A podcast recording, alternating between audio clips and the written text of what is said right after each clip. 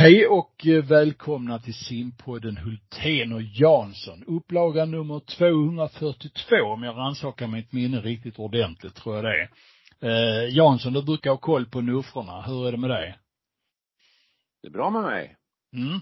Men, eh, ja, kan det vara 241? Nej, 242. Ska vi bråka om? Nej, jag du tror ser, det var inte mycket till koll. Nej, precis. Nej. Har isarna lagt sig på kärnan utanför ditt hus?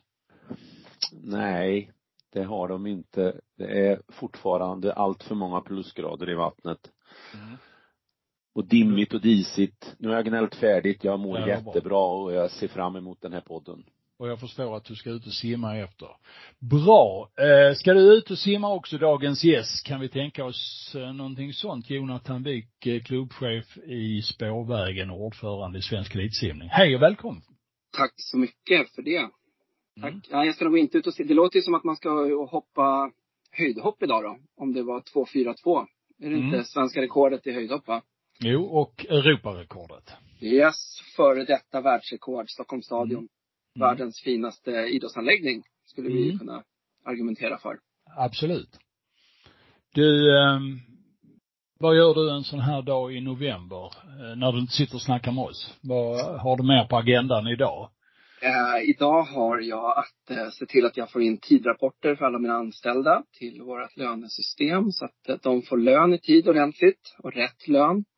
Eh, utöver det så jobbar vi en hel del med budgeten här i föreningen och försöker få den eh, klubbad och klar till, mm, se om jag vågar säga det, nästa styrelsemöte hoppas vi att den är klar inför nästa år. Så mycket sånt. Och sen mm. är det det vanliga. Vi har verksamhet alla dagar i veckan. Mm. Som eh, en bra dag för mig eh, inte innebär så mycket jobb utan det rullar på av våra fantastiska ledare, tränare och eh, anställda. Mm. Du, hur stor är Spårvägen sim? För det är väl en egen förening, simavdelningen?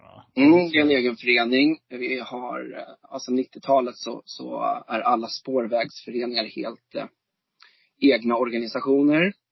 Vi är 2 500 medlemmar någonstans 50-60-talet ideella tränare och ett tiotal anställda då.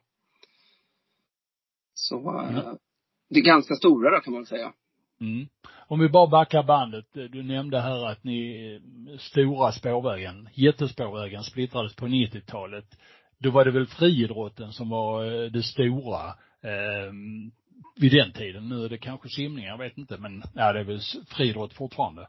Ja, friidrott och simning är de två stora eh, föreningarna kan man väl säga. Det finns mm. ju även fotboll och badminton och tennis och eh, brottning. Det nyaste mm. tillskottet är brasiliansk jujutsu i spårvägsfamiljen. Mm. Eh, så att det är, nu har jag säkert glömt några också. Men eh, ja, vi ses, eh, vi som jobbar med det ses två gånger om året i alla fall och utbyter lite erfarenheter eh, föreningarna emellan. Men, men i övrigt har vi ingenting med varandra att göra på, på daglig basis så att säga. Nej, ni har kontor på olika ställen och Absolut. verksamhet naturligtvis av eh, hävd också eftersom det är olika idrotter på olika ställen. Eh, om du tittar på simbiten, hur, hur stor är den? Eh, du eh, nämnde antalet anställda och hur mycket människor är det som är i, verks, i verksamheten? Alltså menar du de som, som blir blöta då så att säga? Ja, blötast. Ja, men på, på ett år har vi nog drygt två tusen, ja men två och ett halvt tusen medlemmar. De allra flesta av dem är ju i vår verksamhet. Så två och ett halvt tusen medlemmar har vi i år. Mm. Uh, och säg att det är hundratalet då som inte är verksamma på så sätt att de simmar själva utan det är ledare, styrelse och sådana som helt enkelt är medlemmar mm. bara då. Mm, mm. Vad håller ni till rent fysiskt i, i Stockholm? För det är väl ändå Stockholms kommun som är hemmakommun? Ja? Absolut. Vi är verksamma på åtta stycken bad i eh, huvudsak västra Stockholm då. Så de som är bekanta med tunnelbanelinjerna så är det den gröna linjen ut. Vi sitter i Vällingby. Eh, men vi har ju också verksamhet inne på Eriksdalsbadet med de, de äldsta snabba simmarna som är där några gånger i veckan eh, i den miljön också då. Mm. Så åtta olika bad i västra Stockholm kan man säga. Ja. Vällingbybadet, är det huvudarena? Kan man säga Nej. så? Nej. Det skulle jag inte säga eh, som det ser ut nu. Vi är där några gånger i veckan. Där är det också massa allmänhet som vi får brottas med eller samsas med. Eh, större delen av vår verksamhet, i alla fall vad gäller tävlingsbiten, bedrivs nu i någonting som heter Nälstabadet. Och det är ett mm. gammalt utebad som man har slagit ett tält på eh, i samband med en renovering för ett antal år sedan. Men det tältet är permanent där helt enkelt? Det är ett temporärt bygglov. Eh, men det har ju stått där i, vad kan det vara nu då? Sju år. Mm. Sådär. Så att det är ju helt avgörande för vår verksamhet. Så vi vill ju naturligtvis att det är kvar. Det är ingen glamorös miljö, men det är en 8 banens 50 som vi har tillgång till. Tillsammans med eh, skolor, övriga föreningar då. Men där är det ju då vintertid i alla fall ingen allmänhet. Mm. Men är det tält över bassängen hela året? Ja. Okej. Okay. Mm.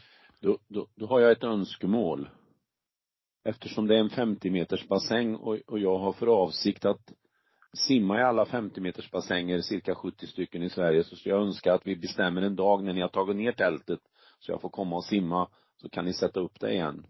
Mm. Det är väl så med gamla förbundskaptener att man får göra som de säger. Tack. Mm. Du är välkommen. Vi kan öppna, det finns några sådana här garageportar man kan öppna så solen kan strila in lite grann annars. Okej. Okay. Du slipper smörja dig också Thomas, så du inte bränner dig. är det en sån där härlig tältmiljö där inne eller har ni eh, lyckats fixa till det på något sätt? Är det där ekande, bullrande ljudet? Det är eh, eh, hyfsat bullrigt, eh, men klart eh, okej, okay, så kan vi väl säga.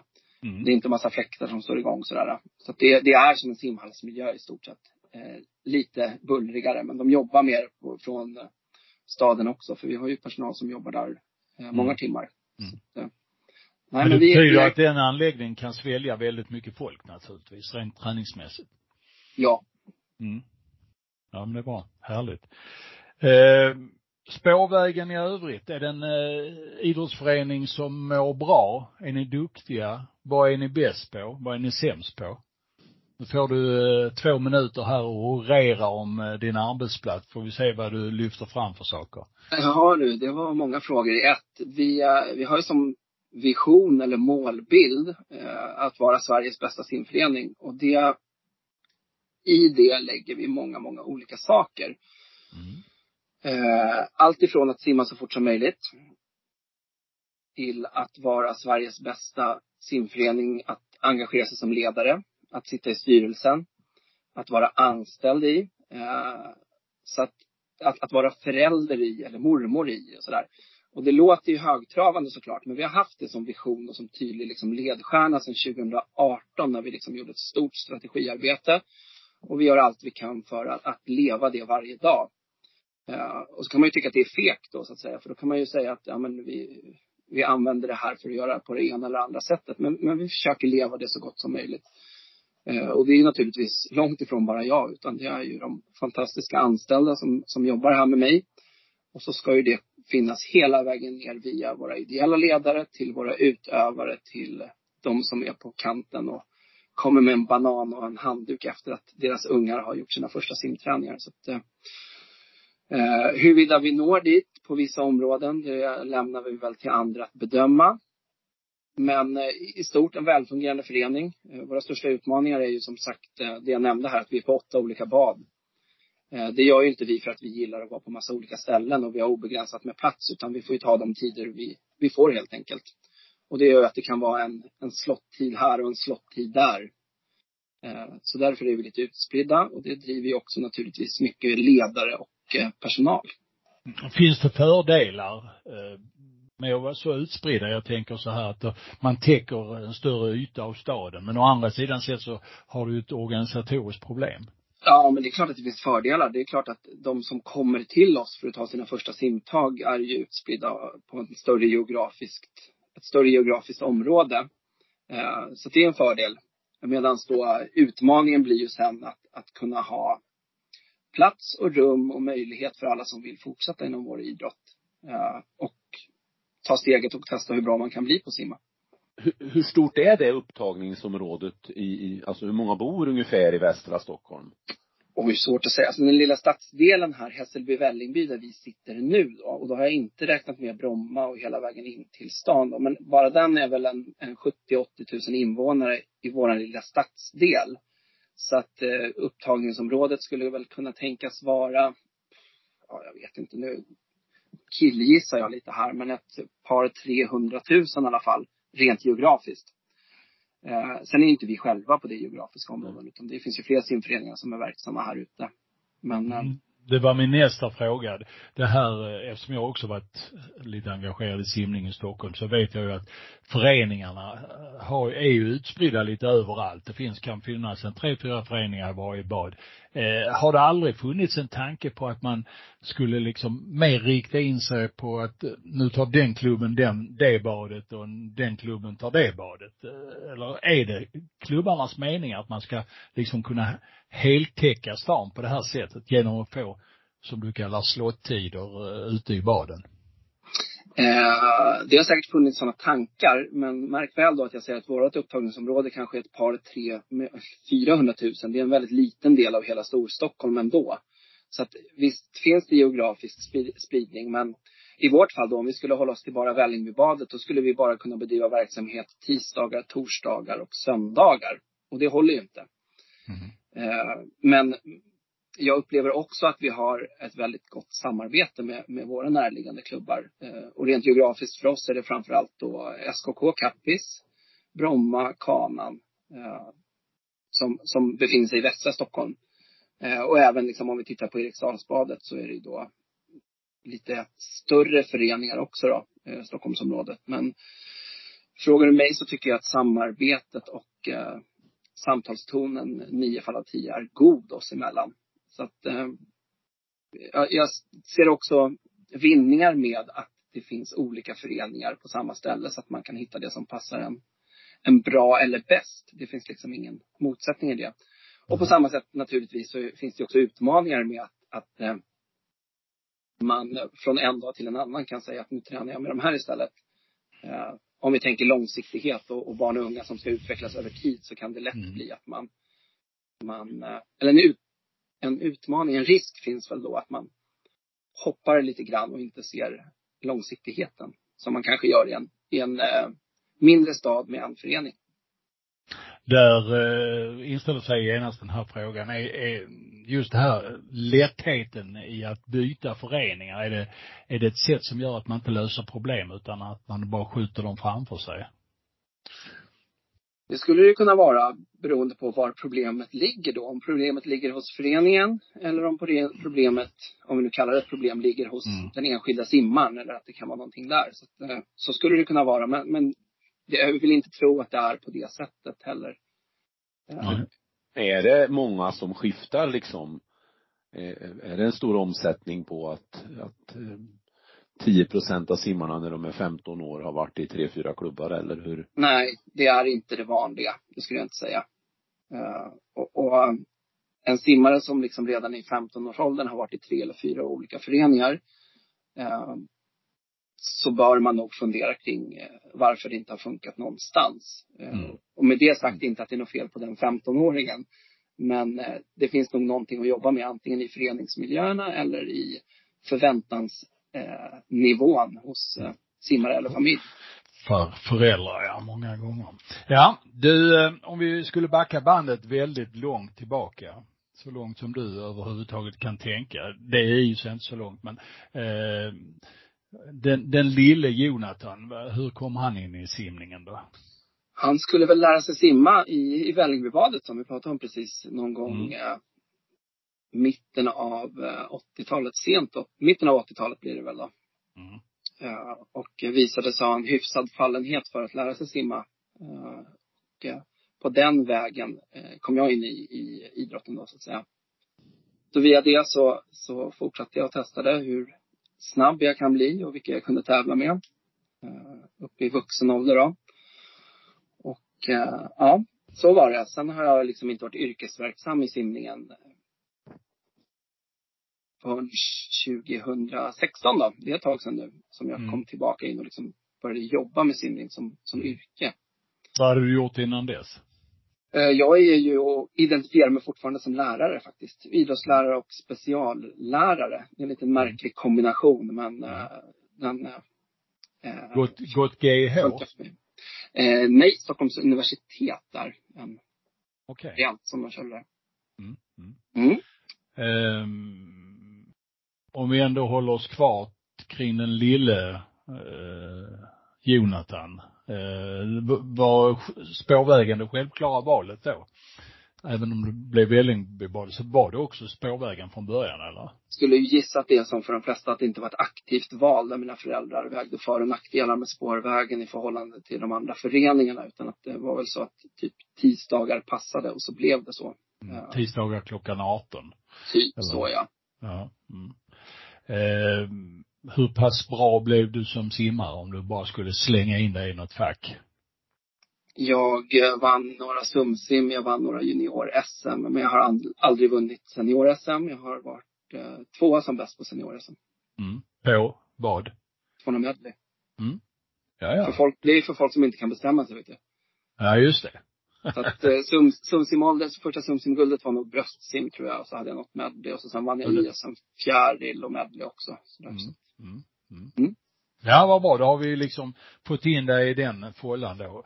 Ja, vad hamnade jag för fålla då Bosse? Vilka är med? Ja, alltså, nej, alltså det positiva var att det var bröstsimmet som ledde dig in i det här med sumsimguld och, och så va. Och det, det är ju, eh, det, det, känns ju som eh, hedrande. Ja. Svag konkurrens kanske, vem vet? Bra, bra stämpel. Eh, om vi sen eh, landar över i en annan organisation som du är delaktig i numera så är det ju svensk elitsimning. Om vi, om, om vi tittar på den här föreningen Svensk elitsimning eller organisationen, intresseorganisation, för det är det ju. Ska vi eh, försöka göra svensk elitsimning lite åskådliggjord för våra lyssnare. Vad är det för någonting? Svensk elitsimning är en organisation eller förening kan man väl säga för eh, simföreningar. Så att vi, eh, man skulle kunna säga att det är en intresseorganisation som tar vara på föreningarnas intressen helt enkelt.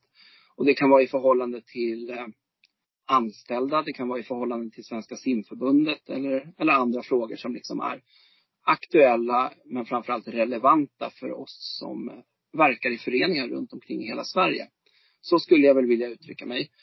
Eh, elitsimning eh, är ju så att eh, det kräver en hel del saker. Och vi heter ju Svensk Elitsimning och med det så historiskt så har det varit de 20 bästa föreningarna eh, kopplat till SM-poäng då. Och det har och vi då valt. är SM-poängen bara från SM eller var det från alla nivåer? Jag tror att det var SM helt bara enkelt. SM. Jag, vet faktiskt inte. Eh, men jag tror Nej. att det var bara SM. Jag har också det minnet. Och bara simning, så att inte simhopp, inte vattenpolo. Nej, nej. Eh, sen såg man ju att, att det fanns ju utmaningar eh, kring det. I, I de tillfällen man till exempel då var en förening som, som var någonstans runt 20. Då kunde man liksom vara med och, och driva arbete och påverkansarbete eller utvecklingsarbete i organisationen ena året. Och så hade man en simmare som åkte till USA då och inte simma SM. Då var föreningen inte med helt enkelt eh, i nästa veva. Så då har vi sagt att alla som tar poäng på ett svenskt mästerskap, och då pratar vi även om, om eh, SumSim eller JSM då, eh, får vara medlemmar. Så ett 40-tal medlemsföreningar finns. Men potentialen är ju att det skulle kunna finnas 130, 140 föreningar egentligen va? Ja, jag vet inte hur många som, som tar poäng på eh, nationella mästerskap faktiskt. Det har jag inte i huvudet men eh, vad jag vet gillar ju Thomas statistik, så du kanske vet Thomas? Det är, ja, men det är över hundra om man tar alla de mästerskap vi har. Ja.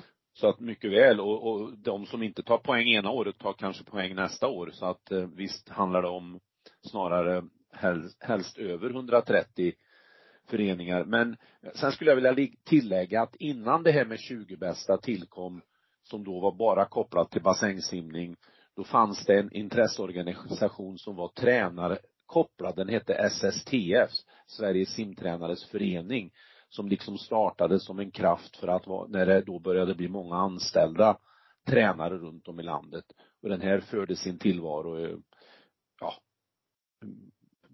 slutet av 70-talet om jag gör ett lite för enkelt började. Mm. Mm. Ja, och levde väl en bit in på 90-talet i alla fall tror jag. Mm. Ja. Så var det. Jag har varit ordförande i den föreningen så jag vet. Vad härligt. Nej men då kan vi väl göra en, eh, ett litet utrop till de som befinner sig runt omkring i Simmarsverige mm. i föreningar som då inte är medlemmar i Svensk Elitsimning. Att faktiskt eh, ta sig en liten funderare om, om man tycker att det är vettigt att eh, vi föreningar eh, går ihop och hjälps åt i de frågor som, som vi tycker är relevanta. Och det handlar inte om att, att vi per definition ska sätta oss emot varken förbund eller anställda eller så. Men, men eh, det finns, och det har vi sett genom åren, väldigt många saker där vi kan ta hjälp av varandra. Och dra nytta av allt ifrån liksom eh, erfarenheter till eh, att tänka tillsammans. För mycket är ganska lika mm. i våra utmaningar. Då får man ett hjälp, ett språkrör ut mot olika delar av Simmarsverige. Och så får man en liten fin logga på hemsidan också naturligtvis. Ja, men precis. Och, och framförallt liksom ett, ett nätverk som är eh, till gagn för, för eh, föreningen. Mm. Eh, absolut. Så. Och det kan ju vara väldigt bra i föreningar som inte är så stora och kanske har nya styrelser, ny styrelseordförande som behöver söka sig information och kan få hjälp med det i svensk elitsimning till exempel. Ja, men alltså lyckas man efter en, en sån här nätverksträff vi ska ha nu då i samband med eh, SM i Göteborg. Har man då liksom fyra, fem telefonnummer man kan rim, ringa då runt omkring i Sverige eller någon man kan höra av sig till så är det, det är ganska stor hjälp. Och, och vi brukar försöka få till också att vi har på våra träffar utrymme för nätverkande, som det så fint heter. Men att man, man träffas och pratar med varandra helt enkelt. Mm, mm. Ja, eh, du berättar att ni skulle ha en nätverksträff i Göteborg. När vi ändå är framme vid den, när kommer det vara och vad kommer hända där? Det är eh, den 25-26, så jag säger, rätt. Det är alltså lördagen och eh, in på söndagen eh, där vi kommer ha det. Där kommer vi, bland annat kommer du väl komma Thomas va? Jajamän, på lördagen på lördagen har vi en förbundskaptenspanel eh, där vi har bjudit in och vi är nu nog, så jag ska räkna en, två, tre, fyra, fem eller sex förbundskaptener på plats. Eh, mm. Varav de flesta då har sin förbundskaptenstid bakom sig. Mm. Eh, så det ska bli jätteintressant och spännande att, att höra och försöka lära och kanske blicka in i framtiden också då i bästa fall. Vem får eh, komma på de träffarna? Ja, det är ju alltså medlemsföreningarna. Bara medlemmar? Medlemsföreningar, ja. Det är tanken. Och där har vi då som önskan, eller man brukar få ut mest av det, om man både är representerad av en, en anställd som jobbar med föreningsledning då, så att eh, någon som har en roll motsvarande vad jag har i spårvägen då så att säga och en representant från styrelsen. Det brukar bli en bra mix där vi både har ideella och yrkesverksamma. Mm. Uh, utöver förbundskaptenspanelen så kommer vi ha BK Häcken på besök, fotbollsföreningen. Mm. För att försöka se och lära lite från andra idrotter. BK Häcken är ju en förhållandevis liten fotbollsförening som är än så länge regerande svenska mästare för herrarna och de har varit med i toppen även i år. Och slåss väl om SM-guldet för damer också va. Uh, och eh, en förening som inte är, eller inte har varit i alla fall, en jätteförening. De arrangerar ju också Gotia Cup varje år, en superstor ungdomsturnering. Så där ska vi väl också försöka pumpa dem på lite information och tankar kring hur man kan göra det på ett framgångsrikt sätt. Mm. Sen kommer vi också prata säsongs och tävlingsplanering. Det vet jag Thomas brinner väldigt mycket för. Eh, där vi kommer ha Fredrik Lundin på plats. Men vi kommer då eh, som är ja. projektledare för det här med, med uh, säsongsplaneringen i det utvecklingsarbetet som simförbundet har uh, initierat, ja. Just det. Han och Emil Fritz från simförbundet kommer också. Och uh, då är deras uppdrag att, att föra en diskussion, resonemang, prata kring hur de har tänkt, men utifrån föreningars perspektiv. Alltså hur påverkar en förening i vardagen om vi gör på det ena eller det andra sättet. Och samla på sig input från de föreningarna som är på plats helt enkelt. Mm. Du, om du tittar, ja. Ja, jag, jag har massor att säga här Bosse, vet du. Ja, snacka på. Snacka Vi på. kommer också prata eh, anläggningar och eh, hur det har gått till för fyra olika föreningar att eh, dels vara med i planeringen, eh, och i, i- i det fall de har fått vara det med sina kommuner eller de som bygger simhallar. Så vi har två föreningsexempel som nyligen har flyttat in i nya simhallar som kommer berätta om hur det har varit i den processen. Och så har vi två föreningar som kommer prata om eh, där beslut har tagits men eh, spaden inte riktigt är i marken än. Eh, så att jag tror att det blir en bra mix där och möjlighet för föreningar att ställa frågor och ja, utbyta erfarenheter helt enkelt. Lyssna på hur det kan gå till för det ser mycket lika men mycket är också ganska så olika lite beroende på om det är privata aktörer, vilka som styr kommunen och vad kommunpolitikerna har för ambition med själva simhallsbygget. Så det ska bli är, detta jättespännande. är ju en springande fråga för svensk simnings överlevnad. Just det du berättar om här nu, alltså förhållandet eh, och engagemanget eh, i de här nya anläggningarna. Det är en jätteviktig fråga som alla borde vara engagerade i, även om man inte har en ny bassäng på gång. Ja men precis, vi tror att det kan vara intressant. Även om man som förening inte står inför ett nybygge så, så är det ändå processer som, som kommer beskrivas där som är superviktiga att vi föreningar förstår eh, och förstår var och hur och när vi kan påverka. Även om det såklart, som jag sa, inte är lika överallt. Mm. Ja, mer på programmet. Det är två dagar ni ska hålla på. Ja, så är det. Sen kommer vi också ha ett pass där vi eh, funderar, resonerar tillsammans kring, eh, det kommer ett simförbundsmöte här 2024 och eh, i det fall man som förening vill vara med och påverka så är det hög tid att börja fundera kring motioner till det mötet. Så där finns det några uppslag som vi kommer diskutera och fundera kring. Sen är det superviktigt att säga att SES som organisation lägger ju inga motioner utan det är ju eh, föreningarna som gör. Däremot så är det ett bra forum att, att testa sina idéer, eh, stöta och blöta lite grann och se om man kan hitta några allierade som tycker eh, ungefär lika. Så att eh, ett Om du litet tittar, om på- om du föreningsdemokrati kan som, man säga. om du tittar på C som organisation, vil- vilken nivå kan man jämföra det med andra idrotter där det finns eh, föreningsstyrda organisationer som till exempel svensk elitfotboll, ishockeyn har sin, hockeyligan va, eh, och så vidare. Hur, Ja, men det kan, man, det kan man absolut göra. Vi är ju motsvarande då det som heter SEF i fotbollen, svensk elitfotboll. Eh, sen ska man väl ha med sig att vi är ju, vi som jobbar i styrelsen, det, det är ju jag och mina sju stycken kollegor i styrelsen där. Vi gör ju det här helt ideellt. Vi har ju liksom inga, vi är ingen stor, vi är ingen stor organisation med, med ekonomiska resurser på det sättet. Eh, men eh, visst kan man jämföra det med det. Eh, vi är föreningarnas eh, språkrör brukar vi säga, både in i förbundet och ut från förbundet i de frågor vi tycker.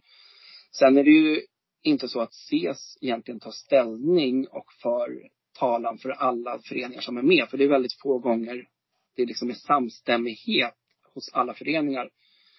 Om vi säger, leker med tanken att vilken ålder ska juniorålder vara? Ja, men det vore ju förmätet av oss som styrelse då att, att säga att så här ska det vara. Och så har vi talat då för alla våra medlemsföreningar. Så det gör vi ju inte. Men, men ändå ett organ som då engagerar elitföreningarna i Sverige helt enkelt. Mm, mm. Kan du ge exempel på en fråga där ni har styrt upp diskussionen och där ni har varit väldigt enade? Vi kan väl säga så att i ja, pandemiåren var ganska bra. Då fick vi frågan från förbundet hur, eh, hur, hur tycker föreningarna? Oftast är det så. Och då är det väldigt svårt att svara på. Men det vi däremot kan göra är ju att fördelar och nackdelar ur ett föreningsperspektiv skulle kunna vara ditten och datten beroende på hur man nu skulle lägga sommarens mästerskap till exempel. Hur många ska få vara med? Hur gör vi för att anpassa? Eh, men, men det vi är väldigt överens om, ja vad kan det vara då? Vi är väldigt överens om att det stora arbetet i svensk simning utförs i föreningarna. En grå novembertisdag i Vällingby eller i Skövde eller i Filipstad eller i Luleå. Eh, och att det är superviktigt att inte glömma bort att det är så. Mm. att det är så, ja. Mm. Eh, att det är där, det är där verksamheten pågår helt enkelt. Mm. Vilka stora frågor har ni just nu på ert eh, bord som, som ni diskuterar och som ni hanterar för föreningarnas eh, räkning? Ja, men det, det som är, vi är ju ändå lite insyltade i det här med säsongs och tävlingsplaneringen. Eh, där vi inte vill vara en bromskloss, men vi vill åtminstone vara föreningarnas röst. Vad innebär det om vi till exempel förlänger ett mästerskap med en dag? Vad innebär det ekonomiskt? Och det har inte att göra med att simföreningarna ska vara snåla.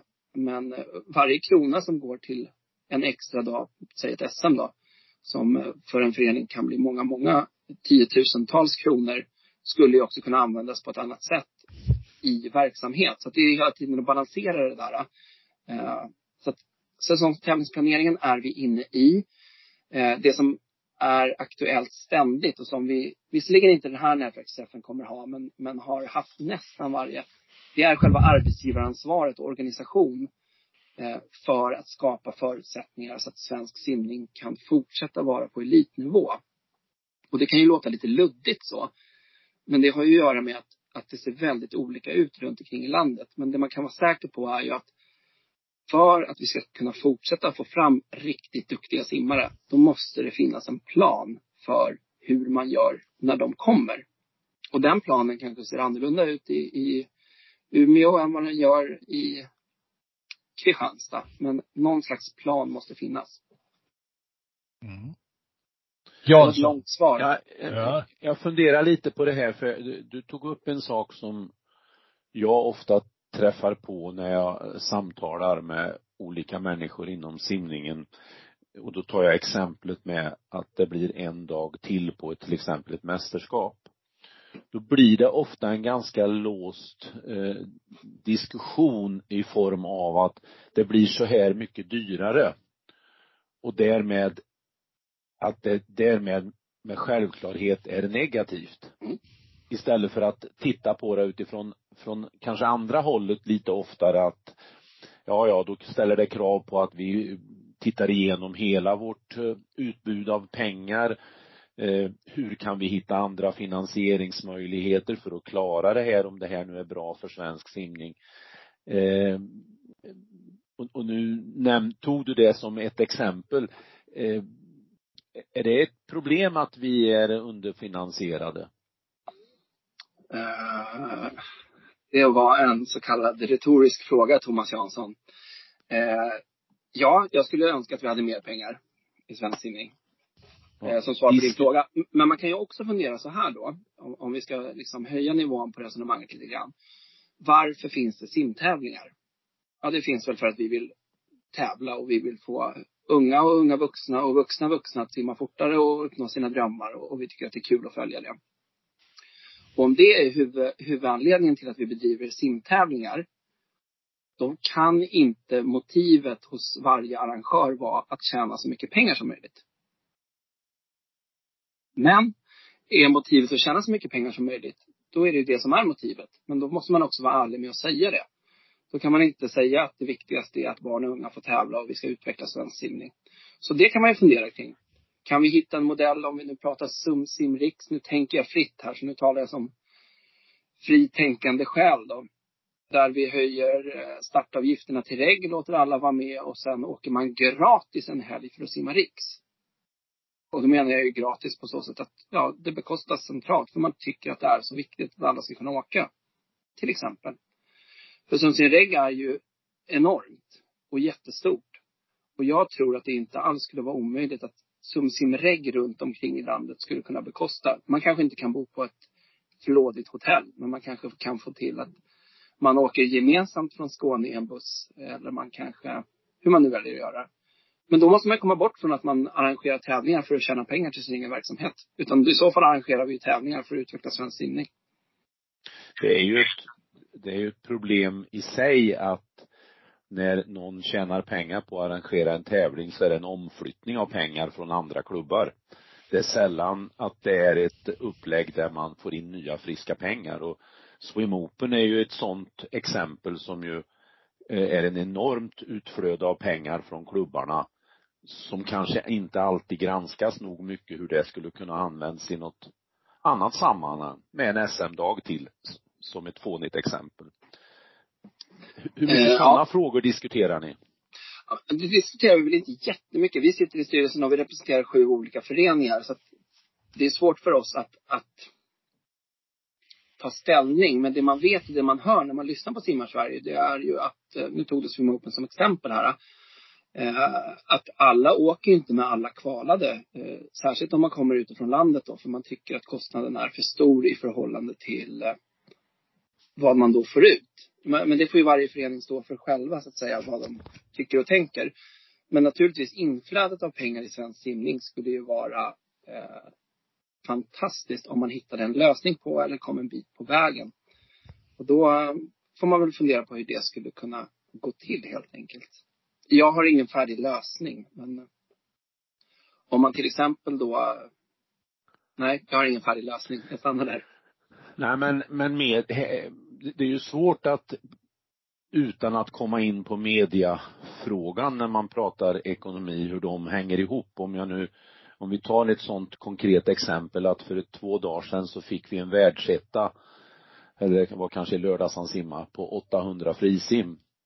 Och uppmärksamheten kring den är ju ganska liten om vi tittar på de stora medierna och utrymme i då vår skattefinansierade kanal. Eh, så att om, om man tycker, om jag nu kopplar tillbaka till, du, du valde att säga att du höjde nivån på, på debatten när jag frågade om, om vi är underfinansierade.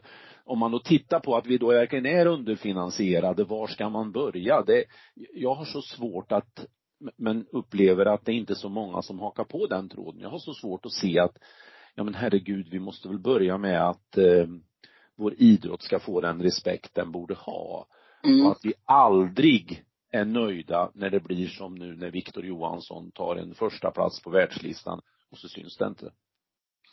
Nej, och var ska vi börja? Man, man kan ju också tänka så här, vad har vi som idrott som är unikt då så att säga? Och det vi har som är unikt, att vi har ett inflöde av otroligt mycket barn som kommer till just våran idrott i förhållande till, säg innebandy då. För börjar du på innebandy, då börjar du på innebandy för att du vill spela innebandy. Men vi har ju faktiskt tusentals barn som kommer till våran idrott. Om vi väljer att säga att, att klubbarnas verksamhet är idrott.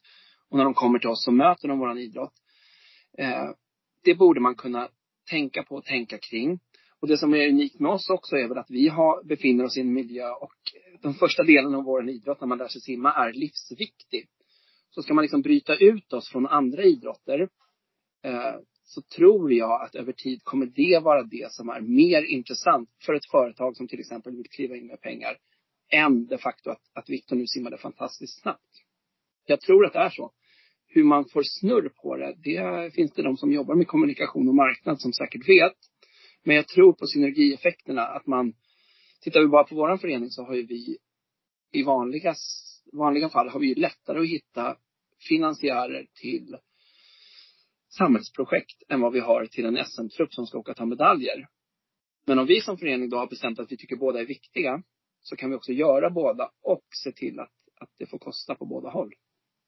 Men, men det är klart att det, det är väl ändå, tycker jag, frapperande att skattepengar används för att eh, i, och då tänker jag då på SVT, att promota stjärnor i några få idrotter som faktiskt, om vi då tar Viktor Johansson som exempel, om han hade fått samma uppbackning eller hälften av den uppbackning som då de här, de, de utvalda områdena, då hade inte Jönköping eller simförbundet nästan behövt bekosta Viktor Johanssons framtid något. Då hade han haft sina sponsorer. Mm.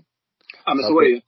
Och, och det man kan göra, man, det, det är väl någon slags eh, grundinställning man får väl ha då att, eh, att vi ska försöka påverka det vi kan påverka. Och jag tror att vi kan påverka mer än vad vi kanske tror till mans. Absolut. Eh, och i det här fallet då, då kanske man måste titta på vad har Viktor för möjlighet till personliga sponsorer? Finns det någonting som begränsar där? Nu vet inte jag hur det ser ut i Jönköping till exempel. Och jag vet, eh, jag vet lite om hur det ser ut i förhållande till förbundet. Eh, det vet jag i alla fall att flera av landslagssimmarna är väldigt intresserade av. Eh, och då är det en del. Eh, i det hela. Sen kan ju en annan del vara det som jag eh, pratar om här då. Alla, alla de unga som kommer till oss, vad finns det för kontakter där? Har vi då tusentals föräldrar in i en vanlig förening eh, som, som finner ett värde i det. Men vi måste nog börja sälja vår idrott. eh, både världsårsbästa på, på 800 frisim och att eh, vi är världens viktigaste idrott. Det, det, tror jag absolut. Och hur vi påverkar SVT, det vet jag inte riktigt. Jag, jag har svårt att förstå att man å ena sidan kan liksom eh, ha sändningar som då presenteras av den ena företaget efter det andra i reklamfri tv. Men om, eh, om Bosse skulle komma dit och vara gäst eh, på morgon-tv så måste han tejpa för sina eh, loggor då så att säga. Vad det nu är för logga. Arenalogga brukar du köra Bosse va? Mm, oftast. Mm. Idag kör han, idag alltså, har han en jättelik eh, sydafrikansk. Mm. Men du, eh, ja, där inställer sig ju jättemycket frågor naturligtvis. Vi, vi har kanske inte riktigt eh, plats och tid för att jobba med alla de grejerna eh, inom ramen för den här sändningen. Men Jansson, du, du har fler eh, kloka frågor förhoppningsvis till Jonathan. Ja, nu, nu satte du mig på pottan när du la till ordet eh, kloka. Mm. Eh, det var meningen. Ja, ja en, en fundering jag har kring, som också infaller sig lite grann kring SES är att jag får känslan av att det är mer storstadsbaserat än, än landsortsbaserat och eftersom vi då har förbundet Eh, lokaliserat på i storstaden och tittar man på anställningar som har varit genom åren på nyckelpositioner så är det ett ganska tydligt mönster att storstad och ofta är då storstad lika med Stockholm. Eh, hur ser du på den problematiken i, i den rollen som SES har? Mm, och jag får, du får en känsla, och jag får en känsla av att du tycker att det är ett problem och det håller jag med om. Eh, så att, eh, ja hur ser jag på det? Jag, jag kan väl inte, nu sitter jag i Stockholm så att säga då. Eh, styrelsen har representation från Sundsvall, Umeå, Staffanstorp, Örebro, eh, Haninge. Så att jag tror att du har rätt. Det är en utmaning. Jag tror att det hänger ihop med, i vårat fall i SES då, att eh, i de lite större föreningarna och städerna så finns det organisation så att man till exempel då har möjlighet att ha en, en kalla det klubbchef eh, eller annat som, som tittar på organisationen och som kanske då kan kan vara en lördag, söndag på SM utan att springa både på insim och se till att de har kommit upp till frukost och sådär. Så att, absolut, men, men jag vill vara supertydlig med att vi vill jättegärna se flera mindre föreningar vara representerade.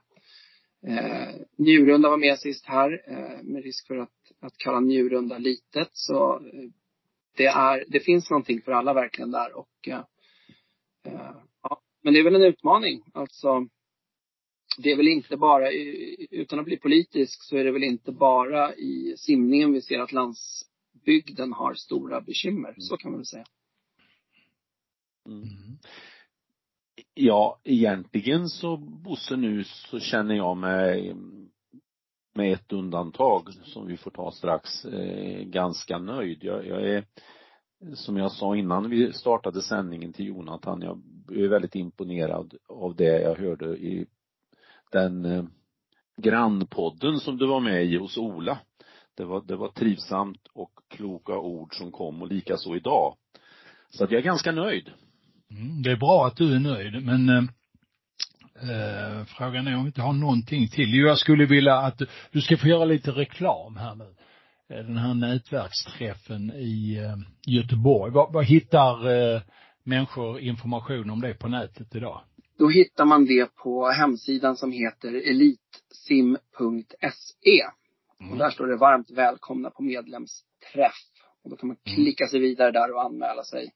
Mm. Och eh, sista anmälan var ja, egentligen den 6 november. Men nu för, för lyssnarnas skull så förlänger vi den lite grann då. Mm. Eh, så att klicka in er och anmäl er. Eh, vet ni inte om, om föreningen är medlem så kan ni skicka iväg ett mejl och kolla det.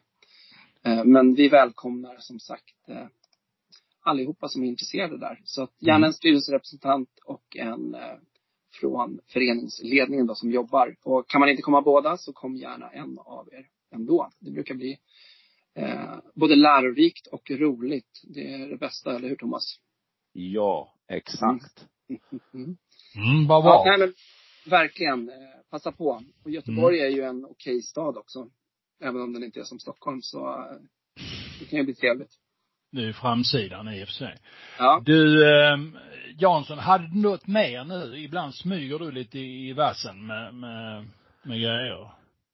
Ja, det är ju ingen vi ska, vad heter det, släppa igenom programmet här utan att de utsätts för de intellektuella och mer, eh, ja, de större frågorna. Eh, och idag så är det som så att eh, en av dem är en oerhört seriös fråga. Så den ska Mhm. inte gå in i det facket att eh, det kanske inte så har så stor betydelse för, för svensk eh, simning. Men den här första frågan har det. Jag är med. Om tre år så får du en förfrågan. Eller rättare sagt två förfrågningar. Du får förfrågan om att ändra bli ordförande i Svenska simförbundet.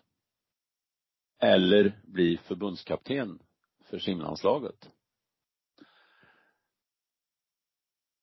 Det finns bara ett svar. Mhm. Ja, svaret kan inte vara nej då, så att säga. Nej. Är, nej, nej, nej. Här måste man göra val. Eh, Det har alla företrädare klarat.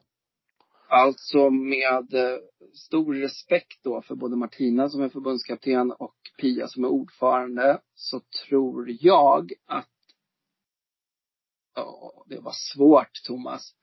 Du brukar ju fråga någonting om man gillar 50 rygg eller 50 bröst liksom.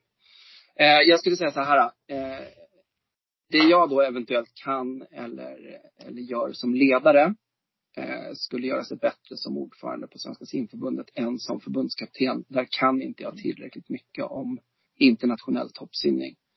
Vad bra, då har vi en ung kandidat för framtiden till jobbet som ordförande i Svenska simförbundet. Kul. Ja, håll, Tack för håll, det håll, i, håll i din hatt i Thomas Jansson. Nummer två.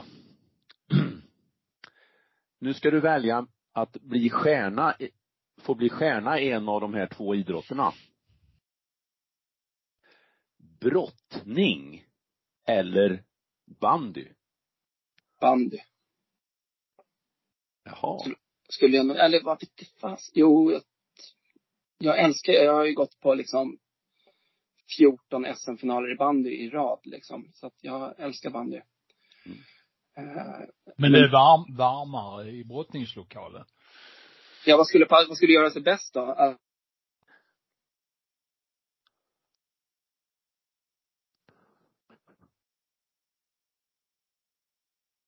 Vad sa du? Nu frös du. Vad skulle göra sig bäst? Mm. Ja, vad skulle Ja. göra sig bäst då? En brottare som ordförande eller en bandyspelare? Bandyspelare är lagspelare, det måste vara bättre då. Du, den tredje och sista frågan. Jaha. Det handlar också om att få erbjudande att Jaha. vara klubbchef. Mm. Eh, att då bli, eh, få bli, få erbjudandet att vara klubbchef i Neptun. Eller i MKK. Tyvärr har spårvägen upplösts upp i det blå. Ja, uppe i det blå Du ja. kan inte Mm. tänka dig att jobba med något annat än något av de här två jobben. Nej. Ska du ha svaret nu då? Ja, tack. MKK. Vad bra. Nu vet vi betydligt mer om dig. Ja, så är det. Mm. Men du, jag trodde att Bosse sa till mig att jag skulle förbereda tre snabba till dig Thomas, men det var bara på skoj eller? Ja, men du, du kan ta dina tre snabba nu så får vi höra här. Ja, jag ska se här om jag... Jaha. Du, Thomas Jansson. Eh, då får du välja först chips eller godis. Chips.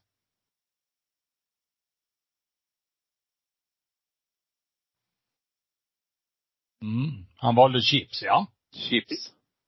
Chips, eh, Mariekex eller ett kex som heter Marie?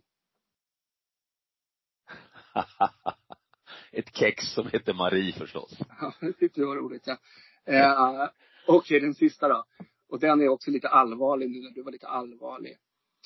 Var det bättre, om man säger att det var bättre då, var det bättre förr eller är det bättre nu? Det är självklart bättre nu. Mm. Har vi fått alla kloka svar nu? Ja, det var bara du som slapp undan då Bosse. Ja, och det är jag väldigt nöjd för.